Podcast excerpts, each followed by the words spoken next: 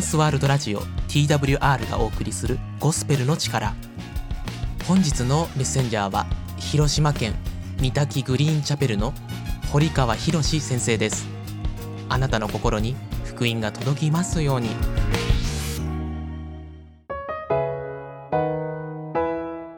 ラジオをお聞きの皆さんこんにちは。私は広島市にあります三滝グリーンチャペルという教会の牧師をしております。堀川博と申します。牧師をする傍ら公認心理師という資格でカウンセラーとしても働いております。心の病気や発達障害夫婦や思春期の問題など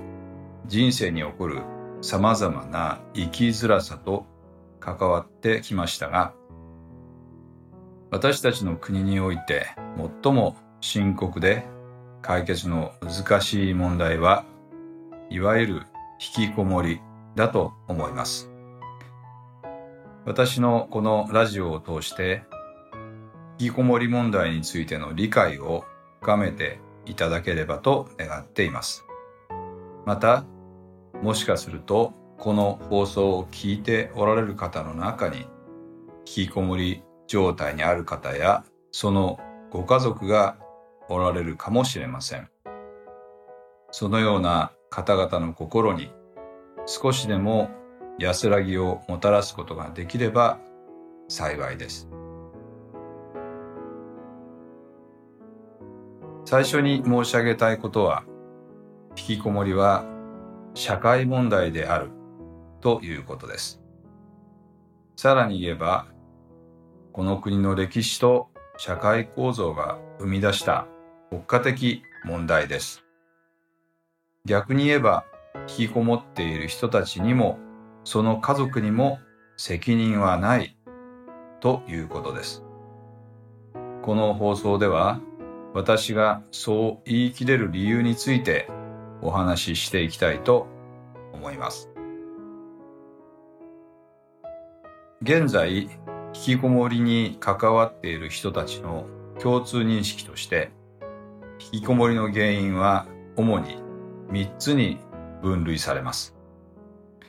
1つ目は精神病あるいは精神障害。2つ目は発達障害。3つ目はその他の原因です。1997年に私が全国の引きこもりの親の会のご協力をいただいて調査した時には、アスペルガー症候群、今、アスペルガー症候群は、自閉症スペクトラム症と呼ばれていますけれども、えー、に該当する方が3分の1以上おられました。また、統合失調症や双極性障害、強迫性障害などの背景に発達障害があることが多いと言われるようになってきました。そのような意味では、発達障害こそ引きこもりの第一原因であると言えるかもしれません。しかし問題は発達障害にあるのではなく、発達障害を持つ人たちが生きづらい社会である。この社会にこそ問題があるのです。引きこもりとは様々な要因によって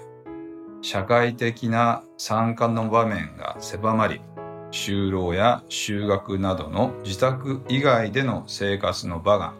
長期にわたって失われている状態であると厚生労働省のホームページに記されています。厚生労働省的側面からすると、就労していない、つまり働いていないことが問題なのですが、現代ほど働くことの難しい時代はありません。その理由をご説明しましょう。第一に、現代は物を作ったり生み出したりする、つまり基本的な労働のために人間の力を必要としなくなった時代であるということです。1950年には労働人口の約50%が第一次産業つまり農林水産業に携わっていましたそれから50年後2000年にはなんと約5%に激減しているのです。第一次産業のほとんどは食料を得るための仕事。つまり生きていくことに直結した仕事です。大変な仕事ではありますが生きている実感をリアルに得られる仕事です。定年退職した人の多くが家庭菜園に精を出すのはごくごく自然なことなのでしょう。わずか半世紀の間に第一次産業に携わる方々が50%から5%に減ってしまっているというこの劇的な産業構造の変化は働けない人が増えてしまったことと無関係だとは思えません。聖書の冒頭には神が人間を創造された時のことが記されています。そこには、主なる神は人を連れてきて、エデンの園に住まわせ、人がそこを耕し、守るようにされたとあります。人間は創造された時から土地を耕すように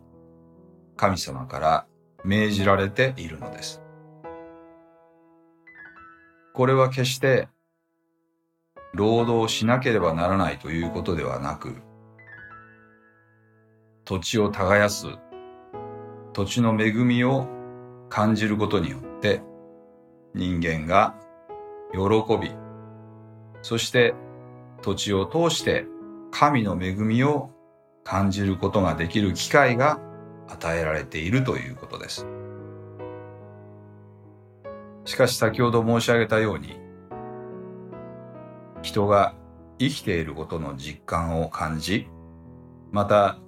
自然の恵みを味わうことのできるこの仕事が日本人から奪われてしまっているのです。働くことを、そして働くことの喜びを感じることができない。この現代の産業構造は、ここで働くことができない人を増やしてしまっていることと深く結びついていると私は考えるわけです。今回は引きこもりの背景となっている産業構造の変化についてお話しいたしました。次回は現代は働きにくい時代である特に発達障害を持っている方々にとっては働きにくい時代になっていることについてお話ししたいと思います。では今日のお話はこれで終わります。ありがとうございました。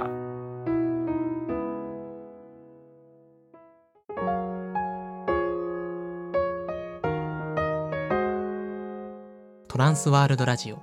TWR がお送りしているゴスペルの力 TWR ではまだイエス・キリストを知らないという方のために人生が変えられたストーリーイエス・キリストの福音をお届けしていますご感想やご意見などがありましたら TWR のホームページ twrjp.org twrjp.org のフォームからお送りください。あなたの声をぜひお待ちしています。